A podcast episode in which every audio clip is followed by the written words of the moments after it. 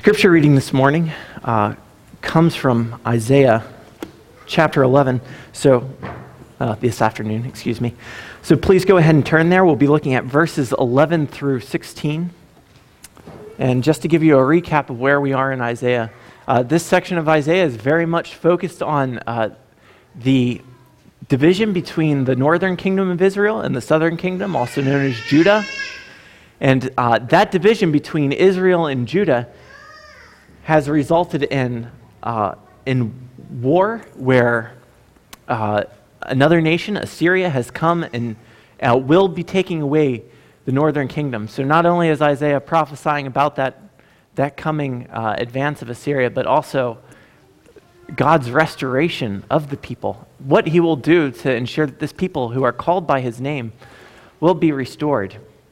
You know, Isaiah, you could break it up into two sections, or possibly even three, where you look at the first section of Isaiah and it's about God's holiness and how his holiness means that he will not let sin go unaccounted for.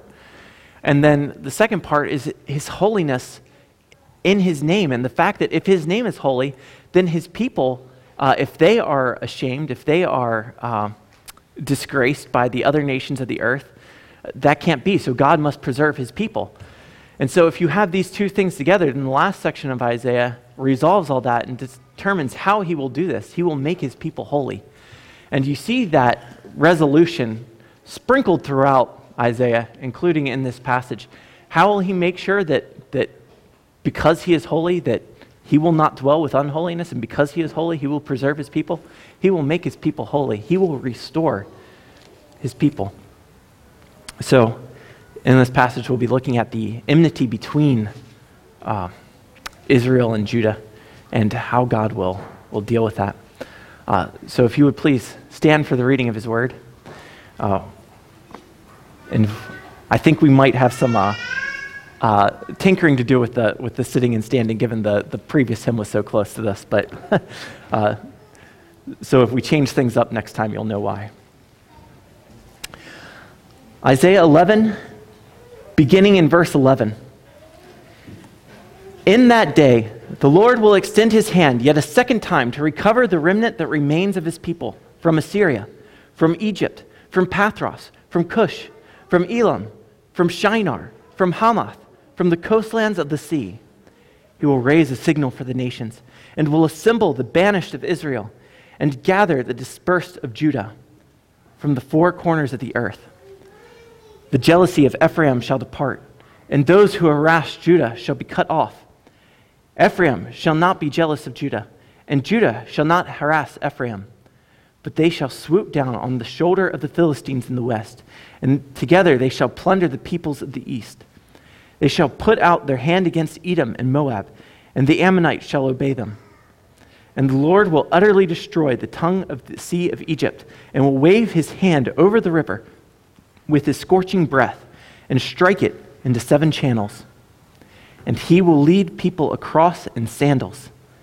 And there will be a highway from Assyria for the remnant that remains of his people, as there was for Israel when they came up from the land of Egypt. You may be seated.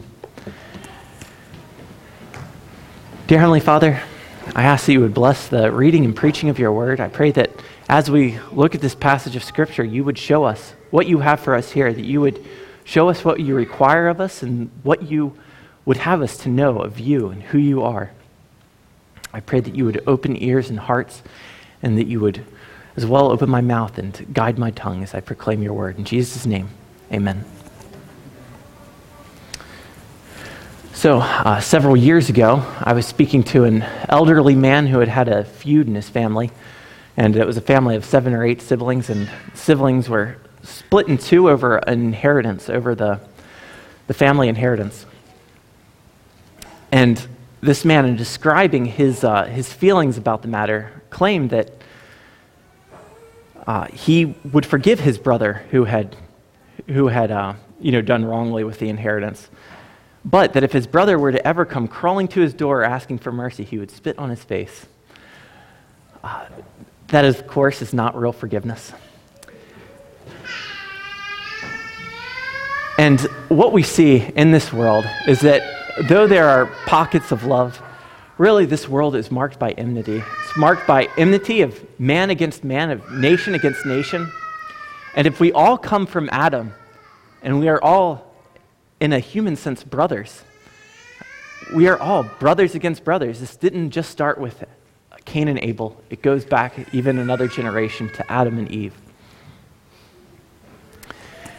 And then that sin and that division between brother and brother continues in such a way that it, uh, that it spirals and exacerbates itself. So, God, uh, giving the people over to their iniquity, what did they do? They tried to gather for themselves in Babylon, or excuse me, and, and build the Tower of Babel in Shinar. Uh, they were building the Tower of Babel, and because of their pride, God decided to uh, make it so they had different languages and they'd be dispersed over the face of the earth. And so, as a punishment for sin, God dispersed the people over the face of the earth. They were not able to gather together to do great things. They'd be s- small and weak and on their own and fighting even more with each other. So, this problem uh, reinforces itself. The problem of sin brings about enmity, and the problem of enmity brings about more sin, and then God's judgment on this increases the matter until here we are in the year 2021, brother against brother, still nothing new under the sun, just as, uh, just as the preacher said. And so, what we are looking at in this passage is the civil war that had developed between Judah and Israel, and how, once again, God in his judgment is determined to disperse the people over the face of the earth, specifically the northern kingdom of Israel, and how he will correct this problem of enmity, how he will bring salvation to this people who are opposed to each other. So we're going to see how God is going to God is going to fix this problem of enmity, restore unity.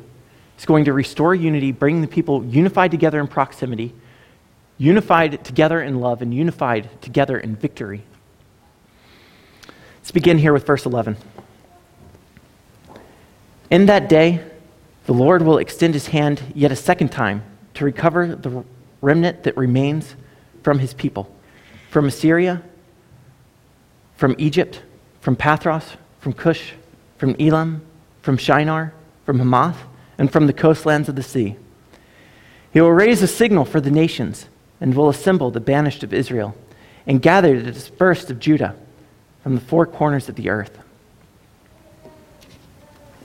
So here you have uh, a description of God extending his hand to bring back the people.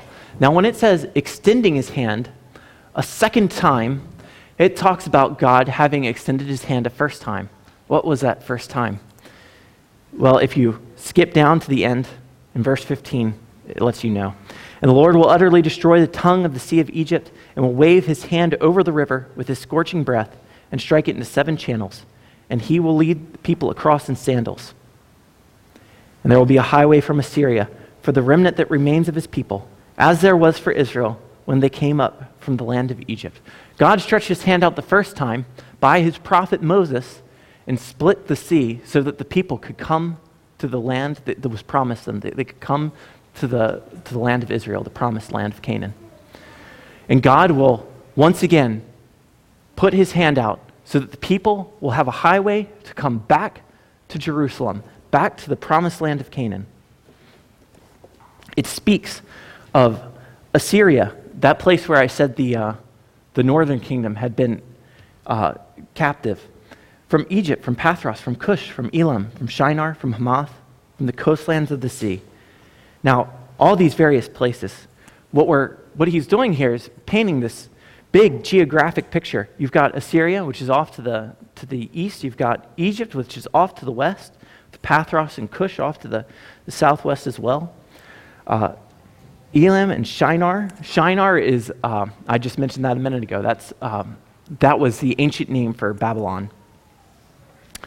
Hamath from the coastlands of the sea, so to the north and to the far west.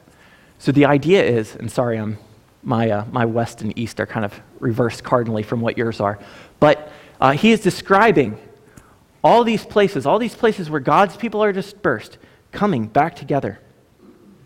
It says he will raise a signal from the nations. We read about that signal back in verse 10. That signal coming from the root of Jesse, who stands as a signal. And he gathers the dispersed of Judah from the four corners of the earth. So if Jesus, as we looked at before, is the root of Jesse, if he is the signal, what this is primarily talking about is about the gospel bringing in God's people from all over the earth. Now, God has, uh, still in the history of Israel after Isaiah, he has many salvations and restorations planned for them, uh, narratively speaking, from that point. However, that is not primarily what this is talking about. Uh, Ephraim, the northern ca- uh, nation of Israel, has, was not restored. Assyria uh, does not exist as, a, as its own nation anymore. You do not have a fulfillment of this in a literal sense in the pages of Scripture, and it's such now that it, it could not be fulfilled in such a literal sense. However, if you have been following not only what we've talked about about how the New Testament interprets the Old Testament, but also the very clues that the Old Testament itself is giving us that this is referring to what the Messiah will do, and that the fulfillment is much greater than God's people being these singular uh, nation, but rather all the nations of the world. What this is referring to is the Gentiles coming in into the church, God saving his people through Jesus Christ, who has shed his blood for the sins of the world. What we see here is a reversal of judgment. You know, the, uh, and, and that judgment goes back to multiple things, right? God in his judgment has split this nation up. God in his judgment uh, cast Adam and Eve out of the garden. God in his judgment cast the nations apart uh, at Babel. Together they were one, and then they, and then they dispersed over the nations of the earth. I don't think uh, it's very often that we think about that as a curse. You know, we think of, we know there are curses. We know that the, that the hard labor that we have to do in order to get things from the ground, we know that that's part of the curse of Genesis 3. We know that the pain feeling childbirth, that's part of the curse. But we often don't think of the fact that we are so scattered across the earth as being part of a curse. Now, God, you know, in the garden, He, he, told, he told Adam to uh, have dominion. And I, I believe that there was every, there's every reason to think that that garden would have expanded to include the whole earth. So I'm not saying that man wasn't intended to dwell in all the earth, but the, the way people are scattered and divided is, in fact, judgment that came from Babel. And, uh, you know, we live in a, in a society that is very focused on celebrating diversity. And there's a lot of ways that diversity should be celebrated. I love uh, being exposed to, to different people and the different talents and different cultures and different languages. And, uh, you know, one of the most exciting things to see at this church, and it is a privilege we have here being in a, in a more diverse area, is seeing uh, Chinese speaking members of this church and Spanish speaking members of this church help out at the food ministry to people who, who have difficulty speaking in English that I would not be able to communicate well with. That is uh, just a wonderful blessing we get to see here. But the fact that that is even needed at all is because of God's judgment at Babel.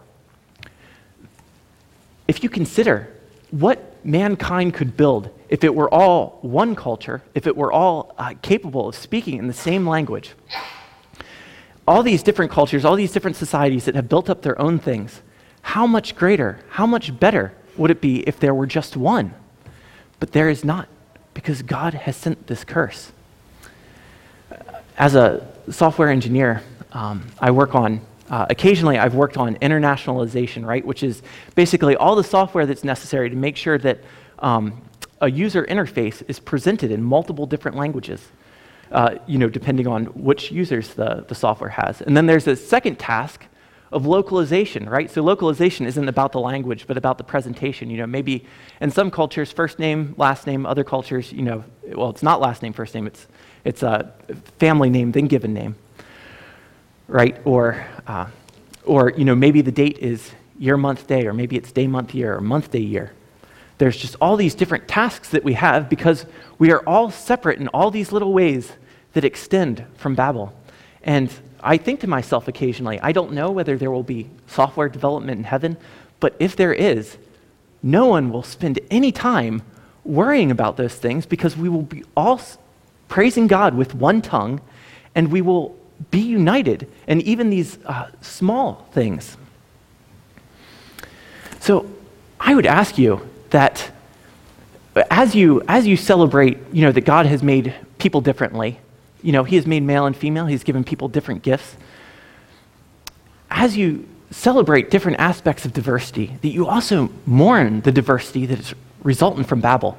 That you not just uh, celebrate and enjoy it, different, different uh, things that God has given different people, but also that when you see that the reason why we have these differences, the reason why uh, my values are not aligned with, with someone from even just a different region in the United States, is because of a curse. It is because of sin. Just consider that we are not only to celebrate diversity, but to mourn those aspects of diversity that come from a curse. And this is something that God must deal with, and that He will deal with, and that He has already dealt with in His Son through Jesus Christ, signal raised for the nations. Next verse, verse 13. The jealousy of Ephraim shall depart, and those who harass Judah shall be cut off. Ephraim shall not be jealous of Judah, and Judah shall not harass Ephraim. Ephraim was a particular tribe in Judah, but by the time of Isaiah, uh, this title of Ephraim is just used to speak of the northern kingdom as a whole. So you can really think of this as not being one tribe, but being ten tribes. Uh, this, is, this is a large portion of Israel that's being talked of here.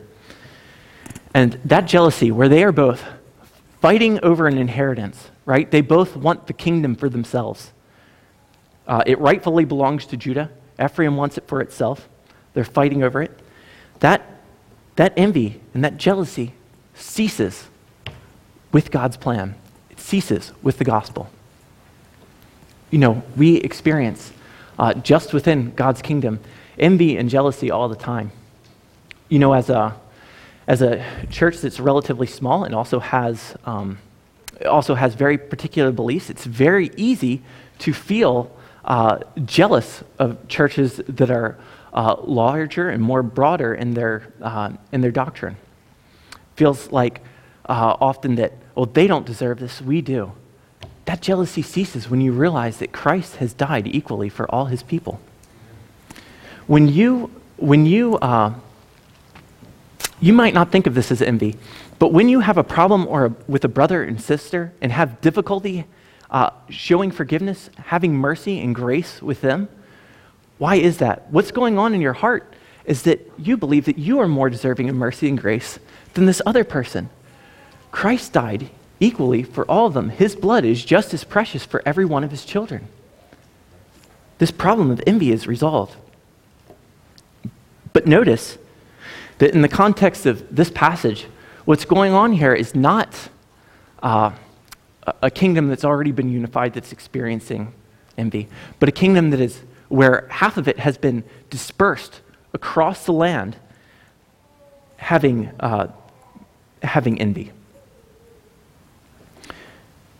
As we think about that in our context and how New Testament, uh, New Testament apostles might interpret this passage, it seems obvious to me that in God uh, bringing in the Gentiles, that we should consider Ephraim as it's spread abroad as those who are not yet uh, part of the church, and those who are, who are gathered in Judah as being those who are already in. And is this not the case? That we have enmity between the elect who are already part of God's kingdom and the elect who are not yet part of God's kingdom. Let me ask you a question. You know, if you, uh, if you are saved, if you are in Christ, are you one of the sheep or one of the goats? You know, in Jesus' analogy. You're one of the sheep. Your next door neighbor, your unbelieving neighbor, uh, assuming you have one, are they one of the sheep or one of the goats? You don't know. You don't know whether or not they're a sheep or a goat. They could be a sheep, and you could have enmity between you and this other one who uh, is a child of God, not yet uh, adopted, but a child of wrath. That enmity has a resolution. It has a resolution in Jesus Christ. God will restore all his people. We're told by Peter that God is being patient Jesus Christ, the reason he hasn't returned is because the last of his children have not been saved. The last of the elect have not come into the fold. We have a promise here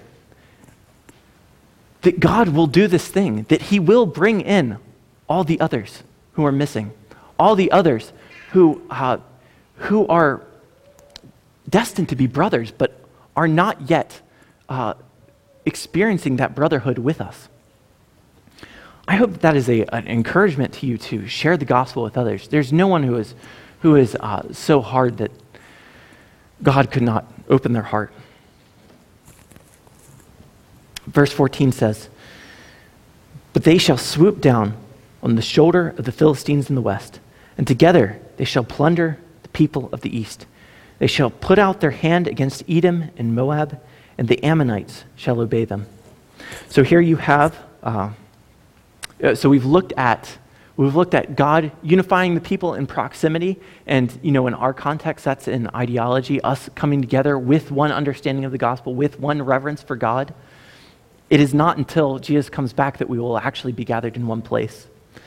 And then you have uh, God unifying the people in love so that, so that God's people love each other instead of being apart from each other and fighting and warring.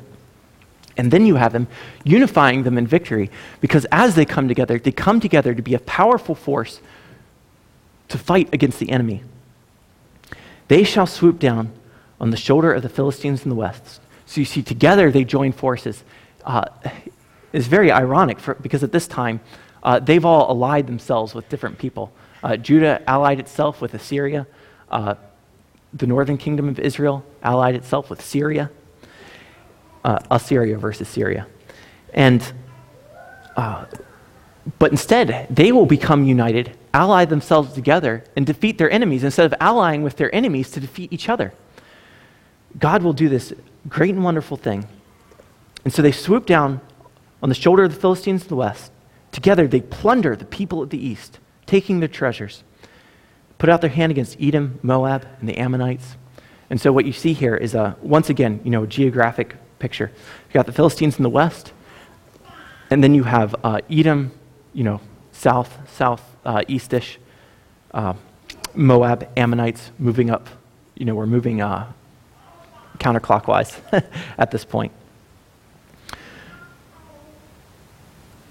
All these, all these, God, uh, God grants them victory.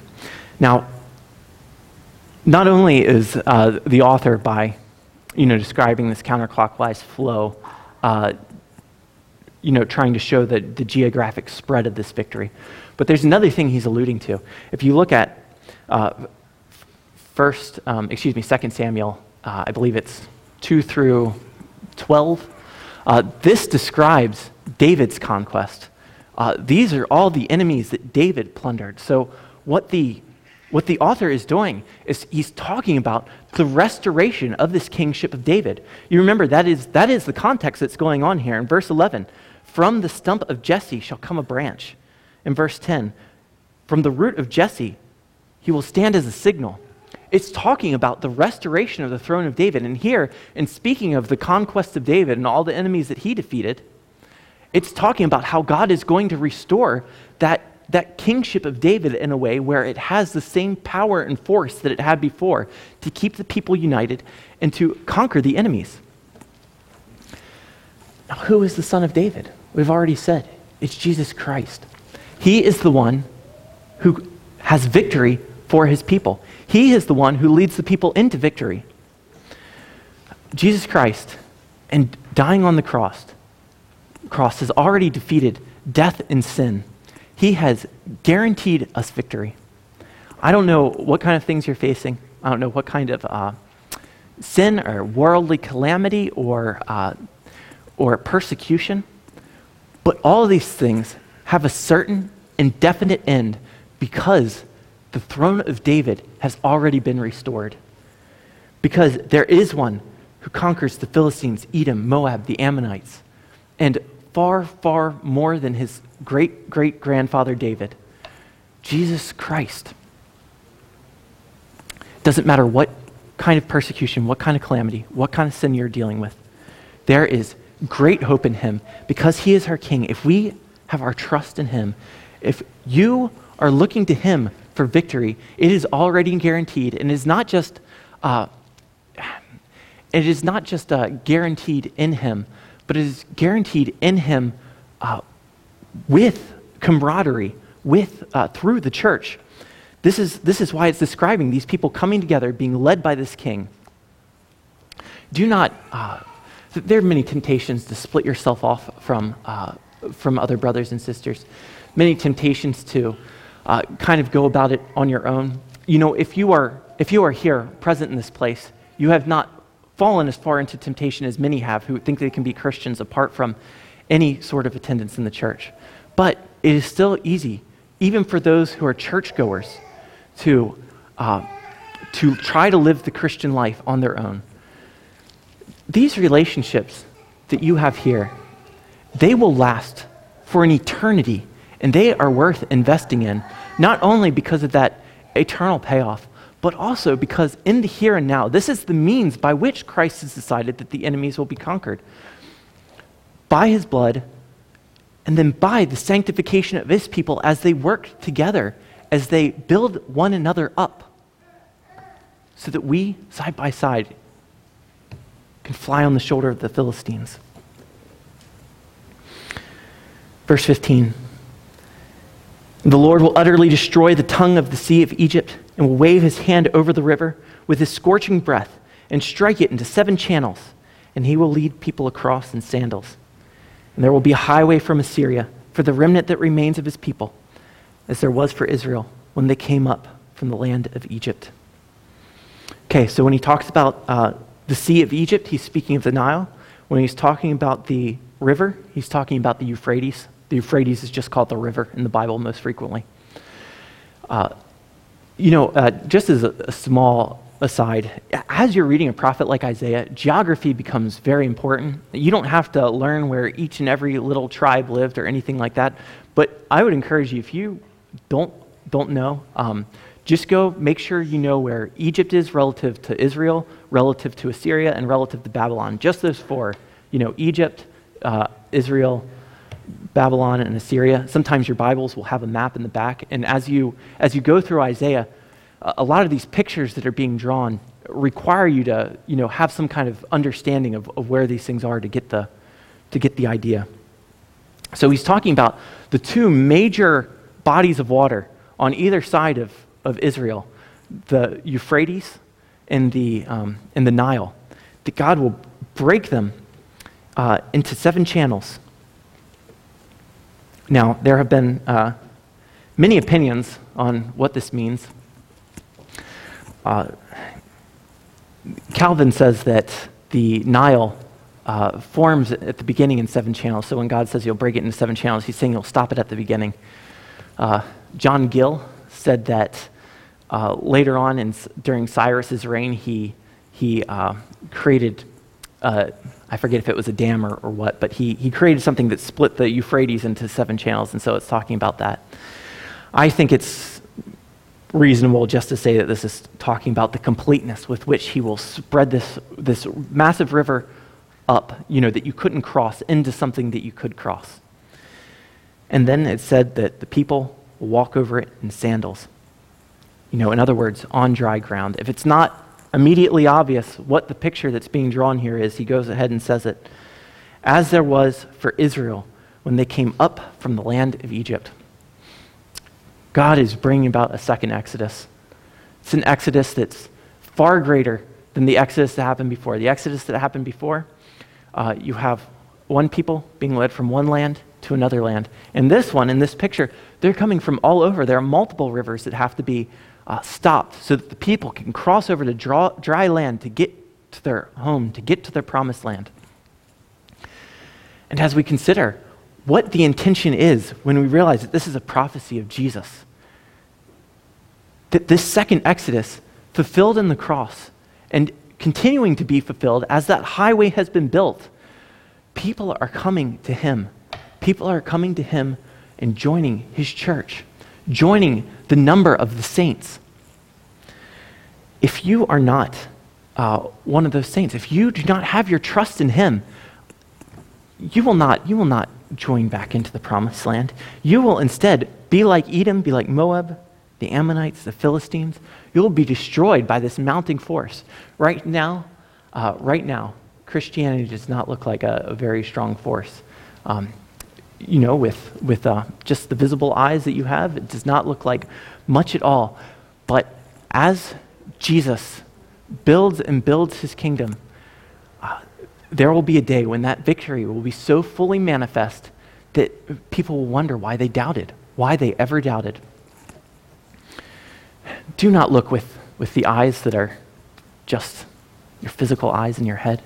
Look with eyes of faith and recognize that this highway that has been built from Assyria that will restore the people of God to Him is one that is one that is uh, clean. It is. Uh, the Autobahn of the gospel. I, have, no better way of saying this. Whatever, whatever uh, difficulty you may be up against in your life, whatever uh, person with the hardness of heart that you think God can't reach them, there is a highway from Assyria.